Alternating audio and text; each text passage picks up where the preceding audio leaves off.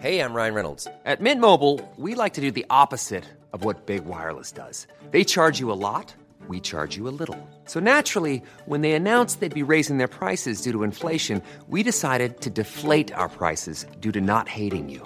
That's right. We're cutting the price of Mint Unlimited from thirty dollars a month to just fifteen dollars a month. Give it a try at mintmobile.com slash switch. forty-five dollars up front for three months plus taxes and fees. Promo rate for new customers for limited time. Unlimited more than forty gigabytes per month slows. Full terms at mint mobile dot com.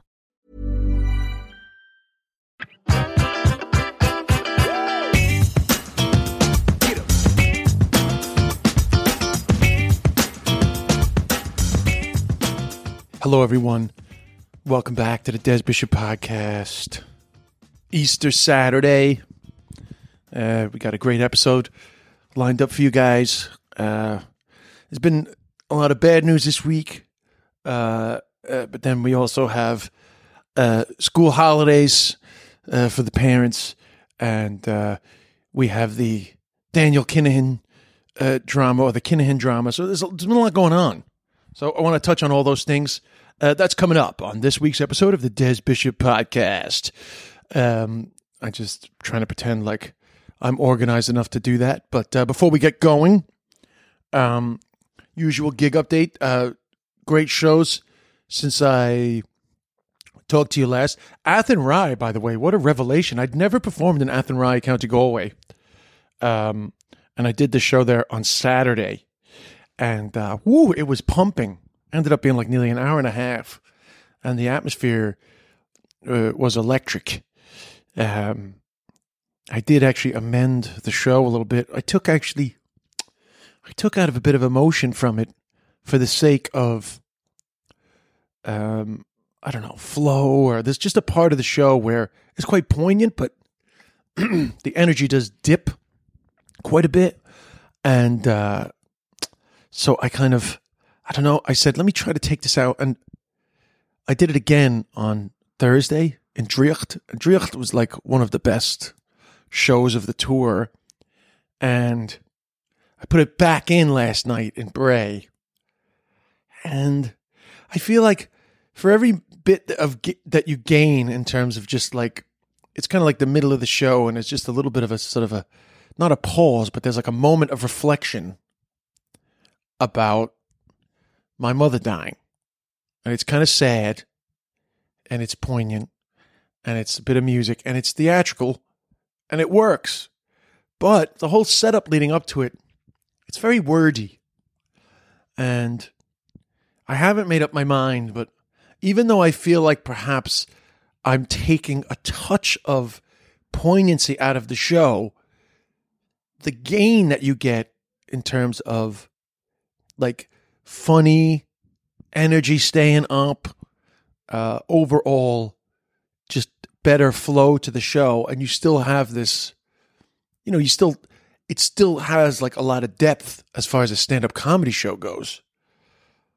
I feel like it's worth taking it out, but I'll make a final decision. I, I mean, I don't really think you needed that much detail on the thought process, but it's been a long journey of the show evolving. And it's not to say that this part of the show has ever been a problem, but what happens is the funny bits get funnier.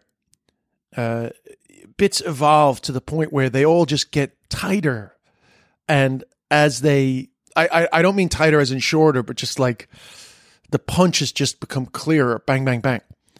And suddenly there's just, the show gets a little longer, and you, you have room to perhaps amend, and I'm at that phase now with the show, but I still don't know if if it's a net gain or a net loss by taking it out. It's definitely a net gain for laughs and energy, but is it a net loss for meaning, you know, or sort of more of a thorough uh, exploration of grief, a comedic exploration of grief. Um, anyway, so um, where am I tonight? Waterford sold out, but uh, unless you're a single, I guess there's probably like there's always like one or two stray single seats, you know. So if you're if you're if you're one, perhaps you might find a ticket to Waterford. But um, Then next week, uh, Hawkswell, there's tickets left in Sligo, um, which is actually one of the places where horrible things happened the last few weeks, which is very sad. And then um, Nuri, there's tickets left.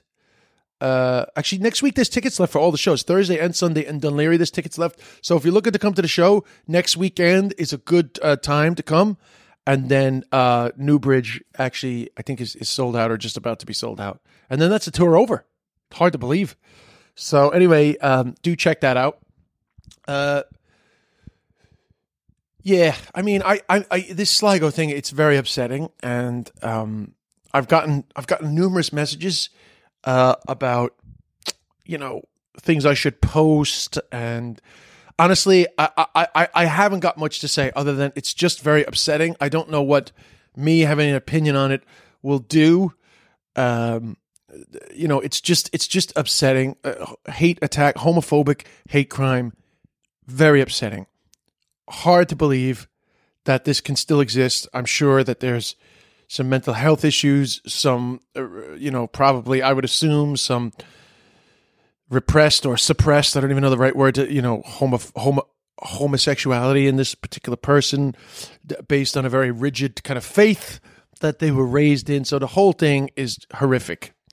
And, you know, it turned out that this guy was uh, Muslim. So, of course, that ramped up some Islamophobia. It's funny how Uh, people can be so angry about a crime, they can be so angry about a homophobic hate crime that they will then post Islamophobic stuff uh, and obviously anti-immigration stuff. Um, but it, it's it it, it you know it, it is what it is. It, these sometimes these crimes in recent times have sort of captured the attention of the nation. Some people were asking me to compare different reactions. Honestly, like I just don't. I, I don't get involved in any of that stuff. I think it's just, it's oh, the one thing that I think would be a positive take from this in terms of people's reaction. I don't mean there's anything positive about it. Was it would be to remind people that despite huge strides that have been made in uh, rights for gay people, gay marriage, uh, you know, less fear, um, this was actually a collection of homophobic attacks in Sligo, but also a separate incident earlier in the week. Uh, a gay rugby player was attacked, so that actually hate crimes against gay people are still quite common. So uh, many battles have been won, but the war is still being waged. I think we can forget that sometimes, especially when, you know, you sort of get wrapped up in, uh, you know, different arguments about L G B T Q rights and different things. Uh, you know, you can start. To, it can get a bit pedantic, or you can start to feel that, you know, you can just get wrapped up in stuff that's uh, that's more complicated uh, than it needs to be. But you need to be reminded that uh, the reason why there is, is such a a strong and ever growing movement for uh, rights for gay people is because they still, to this day, even in a country as progressive as Ireland, are not safe. Now, I know that there's been an increase in crime everywhere, which is another story that I want to talk about. So we, none of us feel, perhaps a lot of us feel not as safe as before, but let's not compare these things. Very specific homophobic hate crimes still exist. So keep that in mind uh, the next time you're sort of maybe drifting into the zone of enough already with the gay, you know, it, it, there's still reasons to be fighting, and there's still discrimination, and there's definitely uh, verbal and physical abuse happening to gay people just for their sexual orientation. So uh, sad for those families. I feel like, uh, you know, these people, well, particularly Aiden Moffat, were kind of very connected to the community. So I, I feel like there's a bit of a communal grieving going on over there in Sligo. So my sympathies to everybody in Sligo. I feel like Uh, that's a that's that's that's a community pain as well as uh, the pain of uh, both of their families. So, uh, but it does bring me to a, a, another point that perhaps might not resonate as much with Irish people. But uh, Bethenny Frankel from the Real Housewives of New York, you know, posted this like very uh, you know scaremongering video on Instagram where she was talking about the demise of New York, which is, by the way, a story that's being pushed very hard since the beginning of the pandemic. You know, New York ended up a bit of a ghost town, and there was a sense of, you know, the the right-wing media particularly was really trying to portray this kind of like night of the living dead sense of just like only the dregs of humanity were out there sort of, you know, trying to feed on the remnants of what was left of New York, you know, um, And and they've been pushing this narrative now essentially for two years that New York is dead and the city will never come back. And listen, I, like so many cities and so many places, there has been changes as a result of the pandemic, and there has been an increase in crime. There is an increase in crime since the pandemic, and it's it's multifaceted. I, I by the way, I am not one to speak with authority on what I think are the various causes of crime. But what I do know is that there is an agenda that's coming from uh, particularly right-wing media sources that is basically that uh, post-B L M, defund the police, that America has become less safe. Now, I have no problem uh, being open to one of numerous aspects of uh, an increase in crime may be a disconnect between the community and the police force, and that part of the uh, reaction to Black Lives Matter may have left uh, p- p- maybe a touch of overreaction to policing, in that society requires policing, and we we need to uh, we need to come to a better and quicker understanding of good and bad policing, and actually get a more effective policing happening, particularly in the United States, where there has been this real sort of shift in policing. However, it is not the immediate cause of violence that these right-wing media sources are trying to connect it to. You know, it's just a very tidy argument for them at a time where you've had a two-year pandemic and society has had a massive flux. You are going to have these Uh, these negative repercussions. You can't directly relate it back to one thing. Uh, so obviously then also these right-wing media sources, they want to point out that it's Democratic-run cities. Anyway, long story short, Bethenny Frankel jumps on the bandwagon, right, of the demise of New York. Now, I do want to point out that I've been in New York for most of the pandemic. I actually own an apartment in New York. I'm, a, I'm, I'm an owner. I'm a property taxpayer. I'm a now... Uh, now, uh, because I was in New, the, uh, New York for the pandemic, paying New York City tax. So now I'm actually a taxpayer who has a right to have an opinion. And the way that New York is being painted is just not true. It's not true. I've been there almost the entire time. Now, I know, come at me. I spent a lot of time on the beach in West Hampton. So that's taken away my street cred. I get it. It's taken away my street cred. I spent a lot of time on the beach. Who am I? You know, with almost an illusion of a one percenter life, which is not actually true. But with, I don't, I don't need to rationalize how we ended up with a house on the beach. But I have been in New York, particularly for the second year. You know, twenty twenty-one. I've been in New York. I've been gigging every night, and it's just not. It's not this desolate. That's that's Fry getting excited. It's not the desolate place that uh, people are trying to portray. Right, like not in the slightest, but crime is up. This is the real thing, okay? Crime is up. This is real, okay? And we are going to have to get to the bottom of why crime is up, uh, but people just want to jump it back to that sort of seventies and eighties, you know, a death of American cities narrative, which is just not the case. You know, this is a recent two-year phenomenon of a crime rate rising to nothing compared to those nineteen seventies and eighties uh you know, uh, the, the crime rates. It's just not the same. It is just not the same. So just throwing out this New York is dead thing is just so irresponsible. Not to mention that the thing that motivates this post is a horrific mass shooting on the subway, which has nothing to do with the increase in crime and everything to do with another mass shooting. I'm not going to get into a gun crime debate.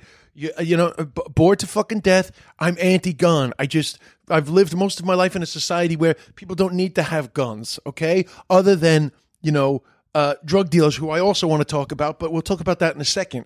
But um, I, I, I just don't understand why Americans are so hung up on guns, but it's a society with a lot of guns. We have a lot of mass shootings, right? This is a mass shooting. It happens in New York, so people want to chuck it into this. Crime is on the rise. So Bethenny Frankel, you know, throws out, oh, uh, New York is dead. But it's like, what about, you know, Sandy Hook, mass shooting, absolutely horrific. Were people saying that Connecticut is dead, which I think is actually where Bethenny Frankel lives, you know, uh, you know, mass shooting in well, San Antonio, just mass shootings, they happen all the time. It has nothing to do with that particular city or that particular state or that particular area, you know, having increase or decrease in crime. It's a completely separate thing.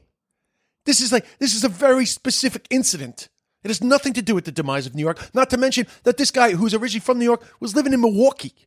He didn't come back and suddenly feel like, oh, New York is is is now lawless and I can just go and open fire on the subway. He was having a severe mental health episode, you know, and he had, you know, deep-seated resentments uh, about the mental health system, you know, which, of course, you know, apparently he's been ranting and raving on YouTube. And, you know, you, you couldn't disagree with some of the things he's saying, you know, clearly underfunded mental health services, clearly bad health service in general.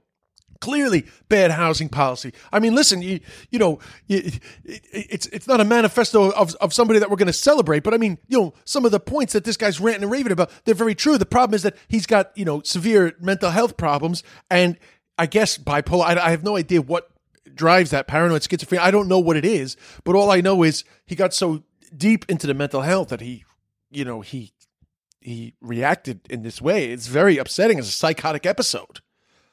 You know, but like, why would you then, especially somebody who's such a big public figure, who, by the way, recently, uh, you know, uh, brought herself such serious goodwill, you, you know, did some phenomenal fundraising for Ukraine. Why would you chime in on this with these right-wing talking points? Because, you know, like, uh, remember how uh, the world rallied around New York after nine eleven. Now, I'm not comparing this mass shooting to nine eleven, but what I'm saying is nine eleven tied into this sense of national pride. But it was also, uh, you know, a, a time of, of, you know, intense loss and hurt for New York. And people were like, let's rally around New York. So why would you not also be rallying around New York now and being like, oh, isn't this awful? People have been affected. Our subway system, it feels less safe. Don't, don't turn around and be like, New York is dead. Turn around and be like, let New York tough, New York strong. You know, but but no, you don't do that because you you've been fucking knee deep in Fox News, I assume. So you wanna you wanna like use it to score political points to say New York is dead. You don't even live in New York anymore, you know. And then you know I see people in the comments and they're like, I live in New York, and you know I've been harassed, and like I, you just know it's not true. Just be honest. Crime is up. Yes, there have been some horrific crimes. Yes, but it, it it's not the the picture that you're trying to paint. You want to paint that picture because you want to make that point that New York is dead because the lunatics are running the asylum because of police cuts. You know, you you you, you want that, you know, and they've been trying to make that point all. Anyway, I'm not going to get into like all the, the, the New York stuff. Anyway, it just, it, for me personally, it's always about the guns. These mass shootings, it's just too easy for them to happen. God, it's so boring repeating yourself, but these Americans are just blind. Like, just blind. You know, and by the way, it's so funny because now Biden's in, so they're saying this is Biden's America. Uh, how many mass shootings did we have when Trump was around? It's the same shit. There's no difference. You know, they're, they're just trying to create this brand new narrative that suddenly, you know, crime is on the rise because, you know, these Democratic-run cities, they don't control police. You know, they, Trump was president and there were mass shootings, tons of them. You know, a lot of this, this de, quote-unquote demise of the city happened under Trump, you know, and that, but then they don't they don't blame Trump. They say because it's Democratic-run cities. But like, yes, they're blaming Biden now that Biden's in charge. It's all nonsense. The truth is that America is one of the only countries in the world that has these consistent mass shootings, and it's because of the prevalence of guns. Anyone who argues otherwise is ignoring the facts.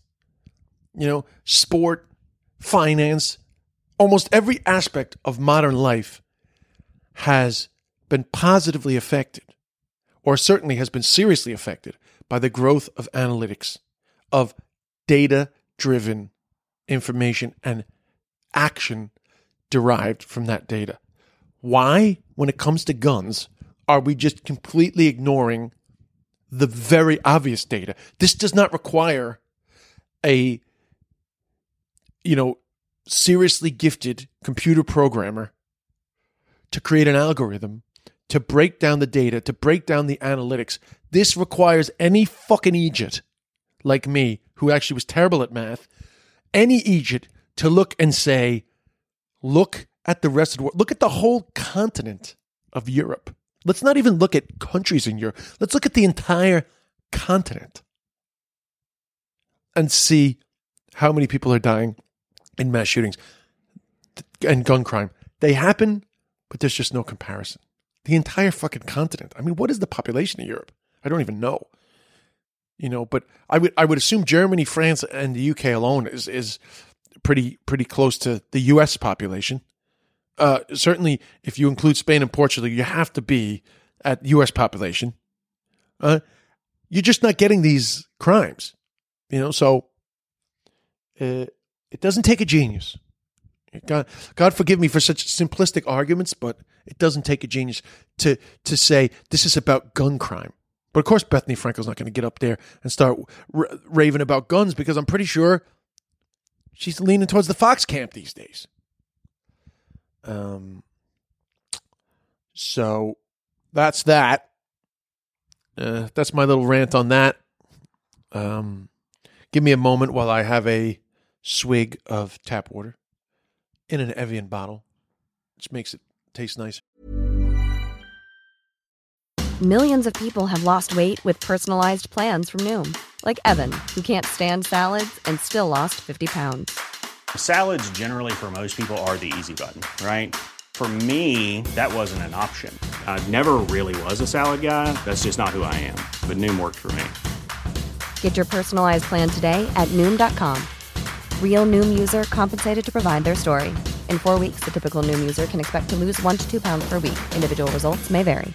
I'm Sandra, and I'm just the professional your small business was looking for. But you didn't hire me, because you didn't use LinkedIn Jobs. LinkedIn has professionals you can't find anywhere else, including those who aren't actively looking for a new job, but might be open to the perfect role, like me.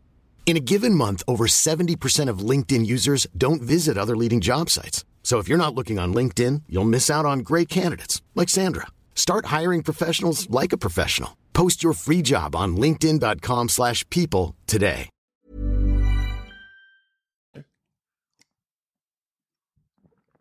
Ah, sorry that you might have got the sound of my swallowing there. I'm just going to do one more. Oh, wonderful. So, um, I, is it, I don't know if it's, uh, it's not that I, I, oh, how do I just, I, I, I'm fascinated by the Kinahan drug cartel. Is that is that okay to say?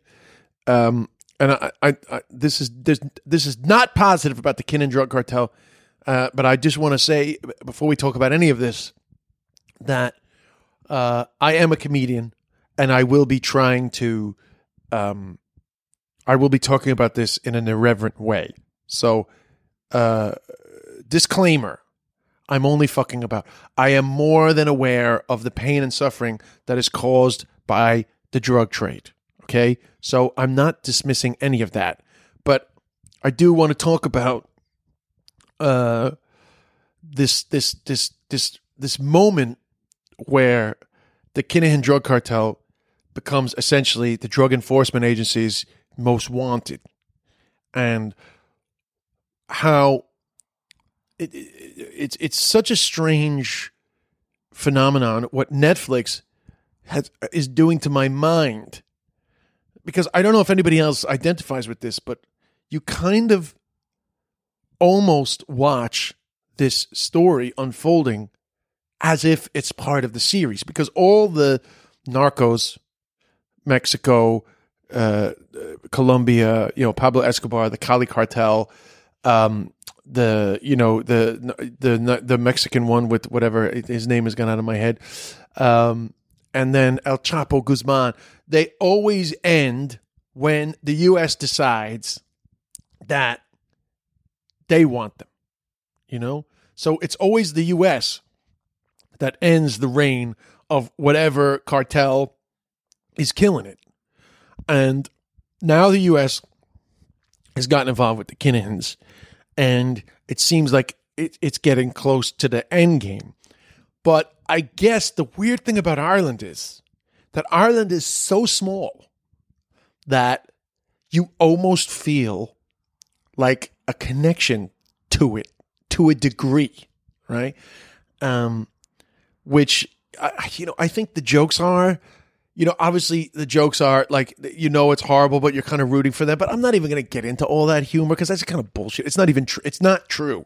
But what I will say, what I do think is true is that the fascination is real. And I have a fascination with it. And I'm not saying that's a positive. I'm just saying that it's true. And, you know, I think there must, that... It must. I must not be the only one, because the Sunday World and various Irish uh, publications write about the Kinahans a lot. Uh, Nicola Tallant has really made like a large career of following their stuff, and you know, I'm not critical of her because actually, I find her reporting fascinating, and I've I listen to her podcast sometimes, and you know, over the years, what I've learned more and more. Because my other favorite show, by the way, is Gomorrah, which I'm currently watching season five.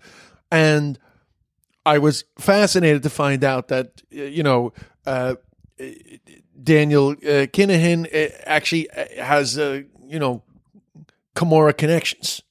So uh, I, I learned a lot about that from her. But then the the the the the, the stranger fascination, or like the kind of the weirder thing for me, is that living here in Rialto and Dolphins Barn, the proximity to some of the m- players is so strange, because you know, I know people that have connections to them, not criminal connections, but just like family connections. So it's really strange, because you, you, the, the, this, the degrees of separation from the Irish Pablo Escobar, the fucking leper cartel, I mean, whatever you want to call it, you know, it's very close. So this morning, I'm reading an article in the Irish Times, and, um, you know, they're kind of breaking down the the rise of of, of Christy Kinahan, and, you know, they're, they're from like the fucking Oliver Bond, you know what I mean? Like, they're from just down the road. It's so fucking, it's so strange, you know? And uh, I, I I didn't realize, so so one of the things that uh, I was kind of surprised about, which is like, it's so stupid because, you know, I, I kind of, I guess I knew before, but I forget that the Crumlin-Drimnagh feud, which was just a huge story, whatever it was, like fifteen or seventeen years ago, it was just so present in this area. One of the murders happened around the corner, uh, but also... a girl I know was actually going out with one of the guys that was assassinated. Like, I just, I, I like, you know, people that are connected to this fucking feud, but that feud, you know, that, that gang, the Crumlin-Drimnagh gang, they were actually the distributors for cocaine that Kinahan was starting to flood the Irish market with from Spain. You know, and that was also during the Celtic Tiger, where, you know, eventually you ended up with this weird world where, like, I guess closer to my world, you know, people going out to like fancy clubs and shit, but like, you know, somebody died of a cocaine overdose, and then suddenly it was like the worlds were colliding, the Celtic Tiger excess, uh, you know, the, the rise of the Kinahans, the Drumlin, uh, the Crumlin-Drimnagh feud, like all these things tied together. It was like, it really became like part of life here, you know, this story, like the prevalence of this story. But You, I kind of forgot in the, the sort of the recent sort of iteration of the Kinahan story, the boxing and the, the the the fact that it turns out that they're like one of the main narco traffickers in Europe, allegedly. Uh, you know, you kind of forget that the the beginning of the story, the earlier version, season one of the Netflix series is uh, the rise of of Christy Kinahan uh, getting arrested for uh, you know uh, possession of heroin uh, in in the eighties, doing six years, and you know a few arrests in Europe. Uh, according to this Irish Times article, where he actually started to make connections in prison. I mean, you know, basically European prison was like fucking narco trafficking school, uh, you know, and, you know, by the time the Celtic Tiger kicks, enough connections to be the main distributor to Ireland. And what, you know, Fat Freddie Thompson, uh, you know, is from Maryland, right behind here. Again, you know, just like people around here, they they, they know these people, you know, and then, anyway, whatever. Other people that I knew, you know, a, a friend of mine was actually was was actually murdered. But when I say a friend of mine, I knew him before he got deep into it, and then he ended up getting deep into it and uh, uh, got too deep, and uh, he he was mowed down uh, in Drimnagh. Uh, I was living in China at the time, and I remember uh, the Irish Independent said, uh, you know, I think it was like. You know, uh, known drug, whatever it was, known something, um, murdered on his sister's lawn in Drimnagh. And I knew that it was going to be about my, my buddy. Well, sorry, my buddy. But, you know, he was like, he was a good friend that I had lost touch with because he got too deep into this shit, way too deep. Um, so this is what I mean. It's just, Dublin's just a small place. So... particularly because you end up like in recovery, you end up meeting people that perhaps used to be involved in that world. It just makes you feel a little connected and, you know, or, or sorry, it makes you not, not connected. You you know what I'm saying, you know? Because I, I actually remember meeting this guy, this guy that ended up being murdered outside the Centra in Rialto with my mother. I may have actually told this story before, but my mother was visiting and uh, I, I I introduced them. And I remember I, I pulled him to the side and I was like, "You gotta stop, bro! Like you've made, you know, like he, you know, he was he was really killing it in the in the game." And I was literally said, "Watch any of the fucking movies, you know. The mistake that everybody makes is they don't get out. You gotta get out, you know." And of course, he didn't get out. And uh, the money and the power, you know, too much of an attraction. And he and he and he died. It's pointless, you know. Like like the story is always the same. Like the story is now the same for these guys. These the kings.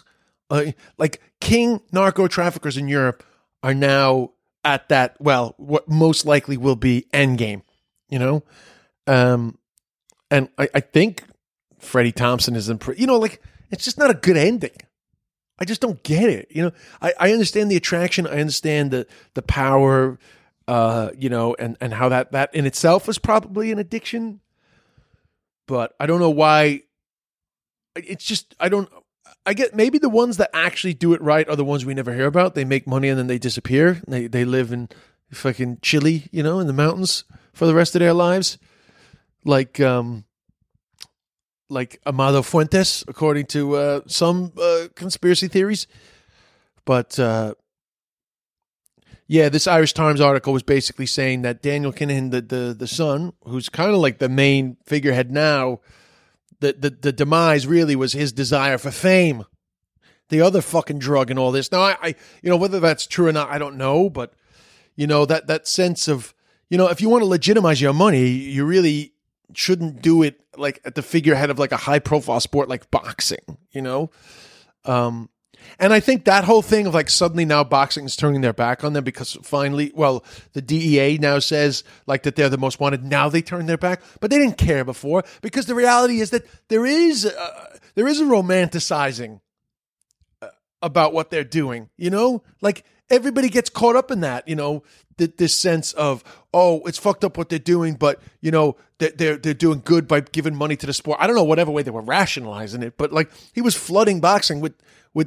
drug money, you know, um, and again, I'm not, I'm not giving, I'm, I'm not giving a judgment, but I'm just saying that like now because of this development from the U S A, now they turn their back. It just kind of, it's, it's cynical, really, isn't it? You know, it's fucking cynical. So, and they always make the same fucking mistakes. It's so funny. Like I, they're watching Gomorrah again, you know, whatever. It, you know, you think you watch these shows and you're like, it can't be like that. But then you watch it happen in real life and you're like, it is like that.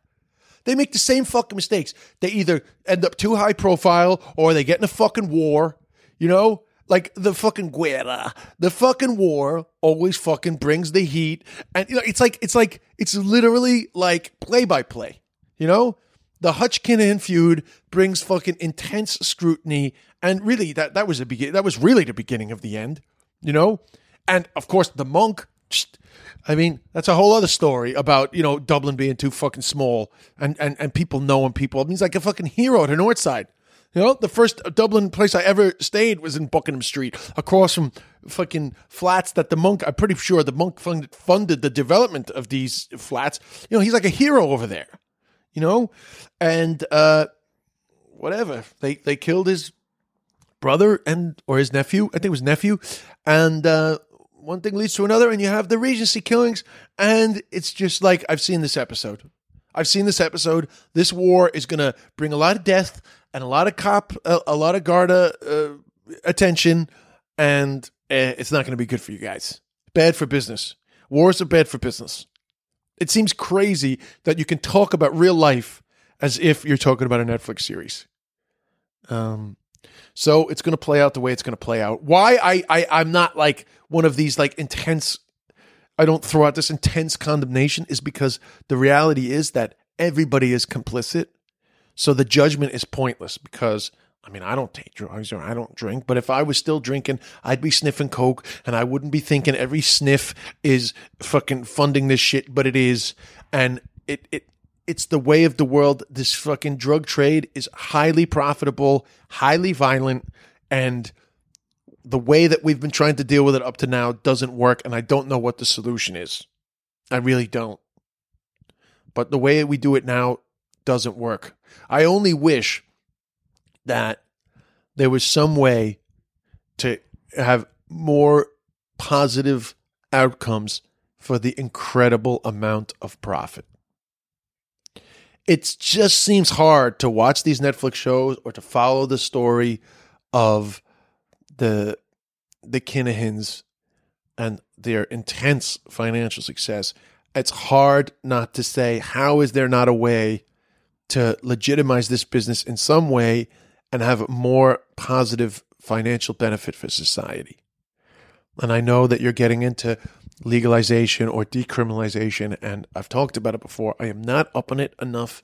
I know that there are pros and cons to all the different arguments, but what we're doing isn't working, but there is intense profit, and I just wish, I wish that there was a way to receive a positive benefit. The problem is that there's too much death. That's the problem. The violence makes it impossible to defend it. But, you know, sometimes, and this, by the way, I, I'm not taking this seriously, but sometimes you almost wish that you just go, that for the sake of the benefit of humanity, that you you make them all just like give fifty percent of their profit back to society. Whether you decide to tell them whether they... they can't be arrested or not, that's a separate story, but some of that money has to go back into it. Just it just has to. Because the reality is that the money is too strong to stop the corruption. So there'll always be corruption related to this profit. So why not just, I'm not saying, I'm not even saying legalize it. I'm not saying that these people should get off, but I am saying the corruption is happening anyway, so why not just legitimize the corruption and say that we're still trying to crack down on these drug deals, but we are also getting uh, a huge amount of money uh, regardless. Because uh, at least then some of the corruption, at least we could know who's getting the fucking money. You know, I know this is stupid. I, I know I'm being silly here. I, I'm aware of it, but I think you know what I'm saying. It's like the the, the pretense of being able, and, and by the way, if the Kinahans go down, right, the, nothing changes. Uh, you know, Like, how many fucking, nar- like, Narcos Dublin, is that coming? I mean, let's face it. We're all dying for fucking Narcos Dublin, you know? I better get a fucking roll on that. I think I could play Christy Kinahan, actually. You know? I'm fucking, actually, come to think of it, I was looking at him the other day. Not a bad-looking guy, Christy Kinahan. You know? I'm gonna fucking look. I'm gonna get him up in the fucking, on my thing here. I, I holy shit, I just... I think I'm going to play Christy Kinahan in Narcos Bala Ahlia. I can't believe it. I can't believe this is happening. Oh, I could definitely, oh my God, I could definitely play Christy Kinahan. Holy shit. Anyway, as I said, I'm being silly and I know that. Don't come at me. Don't cancel me. I'm being silly. I know it. Okay? I'm aware. Um, but if you're looking for a quick synopsis of the uh, rise of the Kinahan drug cartel, uh, nice little um, concise article uh, by Conor Lally today in the Irish Times. Uh, how in nineteen eighties, Irish fraudster became one of the U S most wanted drug dealers. Uh, Narcos, Oliver Bond. Um, so the last thing I want to say is Happy Easter to everybody. It shocks me how unaware I was of Easter coming up this year. It's baffling to me how far I have drifted from Catholicism, considering that Easter used to be such a huge part of my childhood. Like, I remember the excitement of waking up and going to find, like Irish people do the chocolate Easter eggs, but we always did like the Easter basket. So, you know, and chocolate Easter bunnies, you know, I like trying to find them hidden and it was so exciting, you know, but honestly, you know, what's weird. I used to love kissing the cross. Like I used to think that like Good Friday Mass was so cool. There was something so like gothic about lining up to kiss the cross, you know, plus it was just different because obviously Mass could be so boring. You know, but Good Friday was like, we're going to kiss the cross, you know, and then Palm Sunday. I used to love Palm Sunday, you know, and then you would keep the palm and then return it the next year to make ashes for Ash Wednesday, you know, Lent. I didn't even ponder Lent. Lent used to be fun, giving up shit for Lent, you know, such a huge part. And now just like, like when Ash Wednesday rolls around, I see people at Ashes. I'm like, what? Are you still, are we, are we still doing this? Like, is this still happening? Like, oh my God. And I, I'm aware that some people probably here are practicing Catholics, and I'm not trying to be disrespectful in, in any way, but I am just talking about my own drift from Catholicism, considering it was such a huge part of my childhood. Uh, and I do have to say that getting dressed up for Easter Sunday Mass, all that stuff was was fun, but, you know, Mass was boring, especially... I always feel, was it Palm Sunday? As an altar boy, there was always one gospel that was like... I think it was Palm Sunday's gospel was like an hour long. It was torture, fucking torture. And you had to stand up for the gospel. And I used to get like, even in my youth, I would get uncomfortable standing up for so long. Um, but uh, yeah, that it, it, it's amazing. Like somebody was like, I, I had no idea until about five days ago that this was Easter weekend coming up. You know how I realized? I was at the gym rehabbing and it's full of fucking kids. And I was like, ah, bollocks. Easter holidays. Um, so, uh, and the Stations of the Cross, like when you think about it, really, like it's so brutal. Catholicism and like the messaging is like so odd. Like I would never, and I, I, I, I think it's fine if you're raising your children Catholic, okay? And I'm not trying to be disrespectful. I'm just talking about my own evolution and my own relationship with Catholicism, okay? So this is personal to me, but for me personally, I would never raise my child to sort of like live uh, with with a direct connection to such a violent story as the crucifixion. Like it is such a brutal story, and to to then connect sort of like so much of our morality to this sense of this man endured this suffering for our sins, you know, and that the only way for salvation is to accept him, you know, it's. It's too brutal. It's too dark, you know? Like, I was a child, and I, I was fascinated by it, you know? Like, I remember Easter, there'd always be some, like, some, like, the Story of Jesus series would come on T V.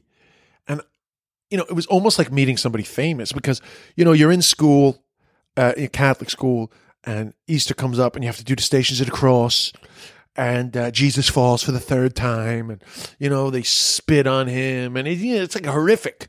you know? But then you like see it on T V and you're like, wow. It's like, wow, this is, oh, wow, this is it. This is that story, you know?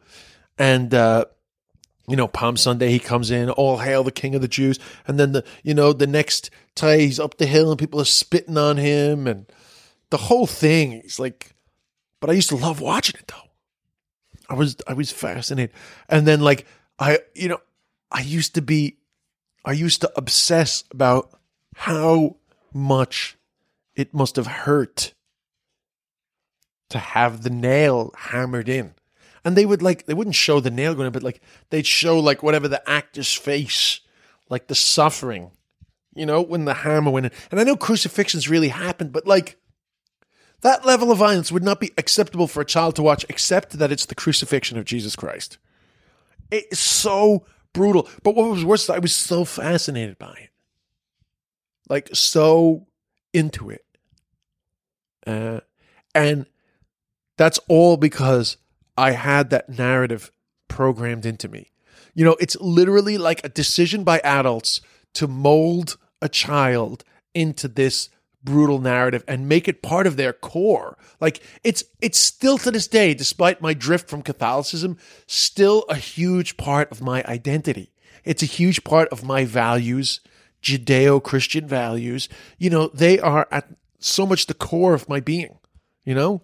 Sin and shame and all the negative connotations that were associated with that.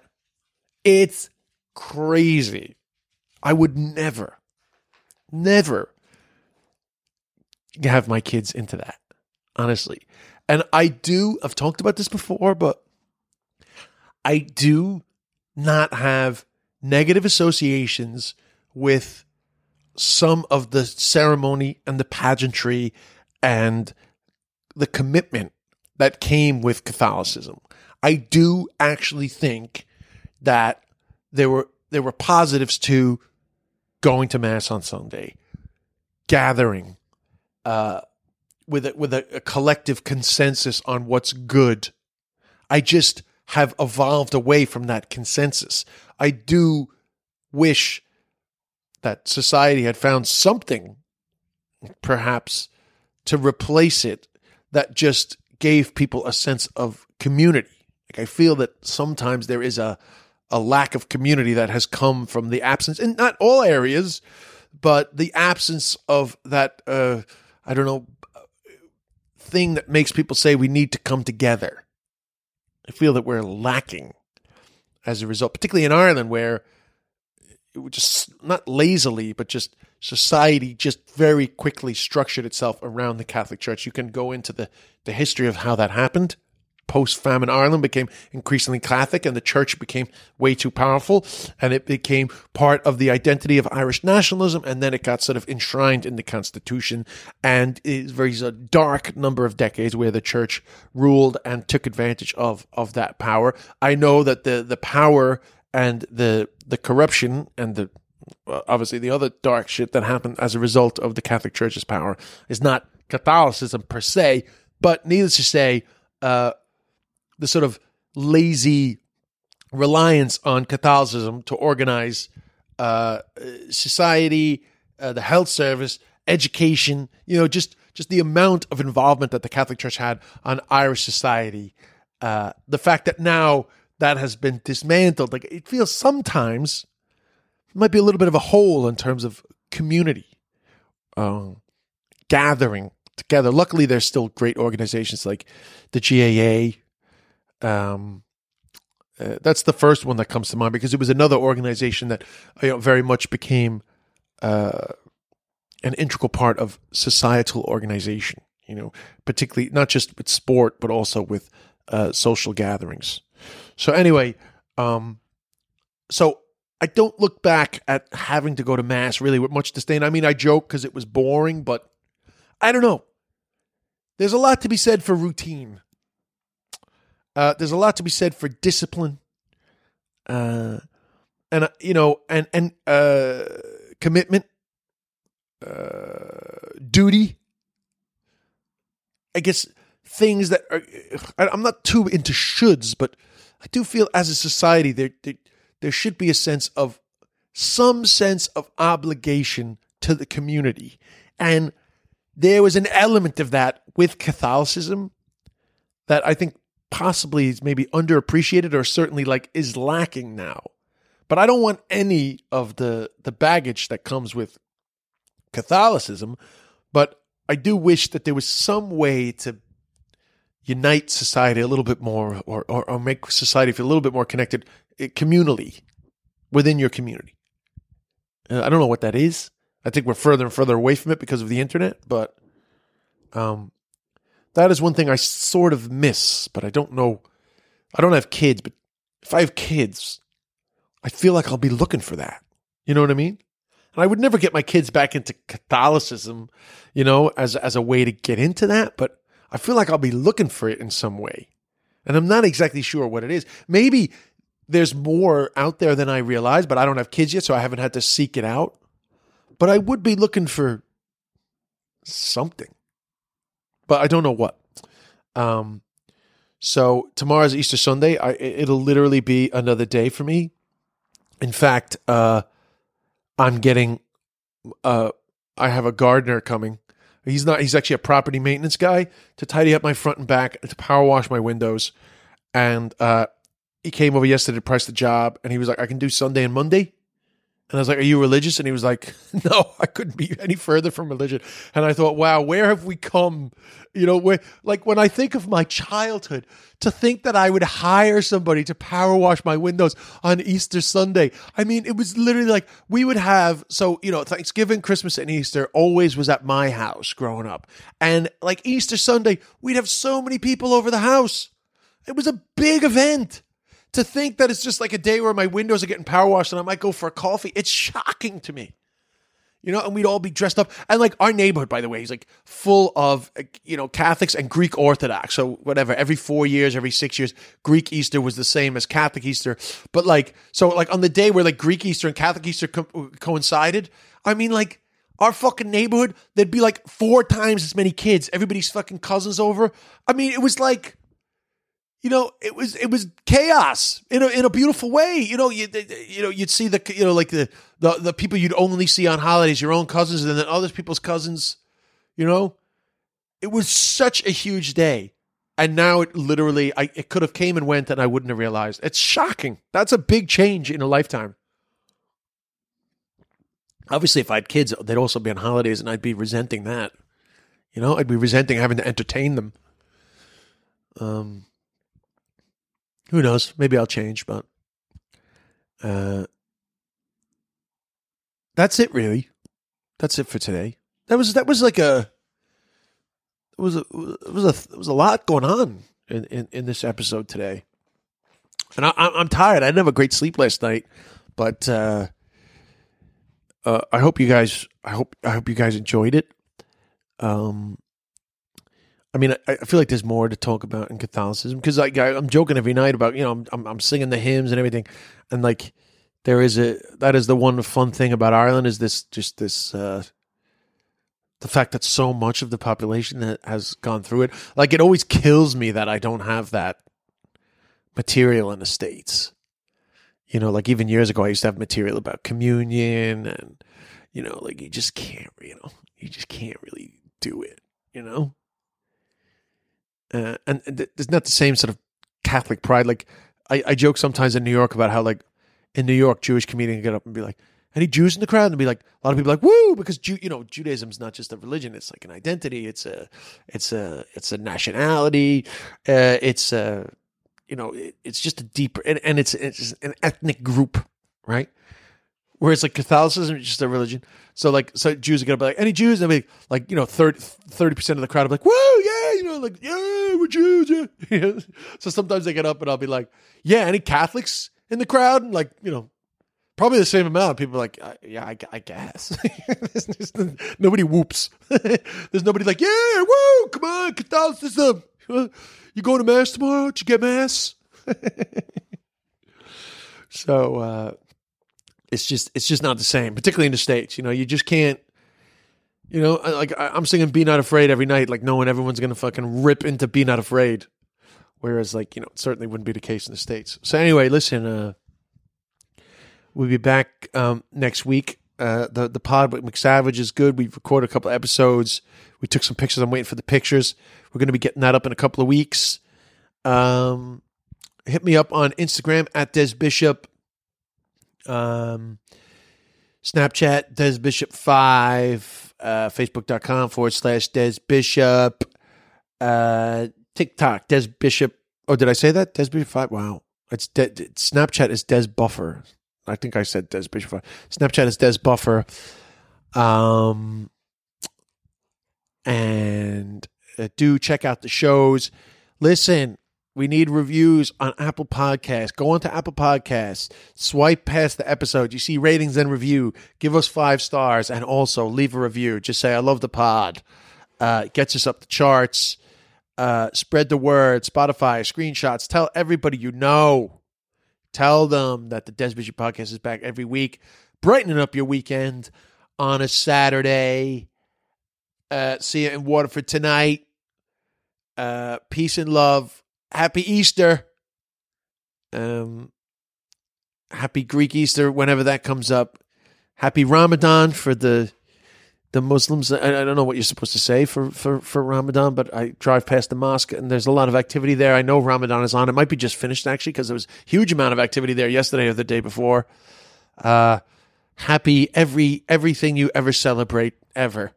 You know, happy Atheism Day. Happy open-mindedness. Happy sense of let's try to get more united as a society and drive towards a common good in the face of all this horrible shit that we've been hearing about lately. Let's try to focus on the positivity. We'll see you next week. Thanks.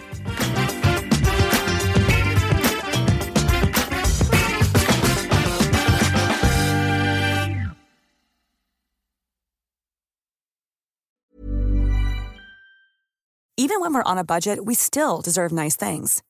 Quince is a place to scoop up stunning high-end goods for fifty to eighty percent less than similar brands. They have buttery soft cashmere sweaters starting at fifty dollars, luxurious Italian leather bags, and so much more. Plus, Quince only works with factories that use safe, ethical, and responsible manufacturing. Get the high-end goods you'll love without the high price tag with Quince. Go to quince dot com slash style for free shipping and three sixty-five day returns.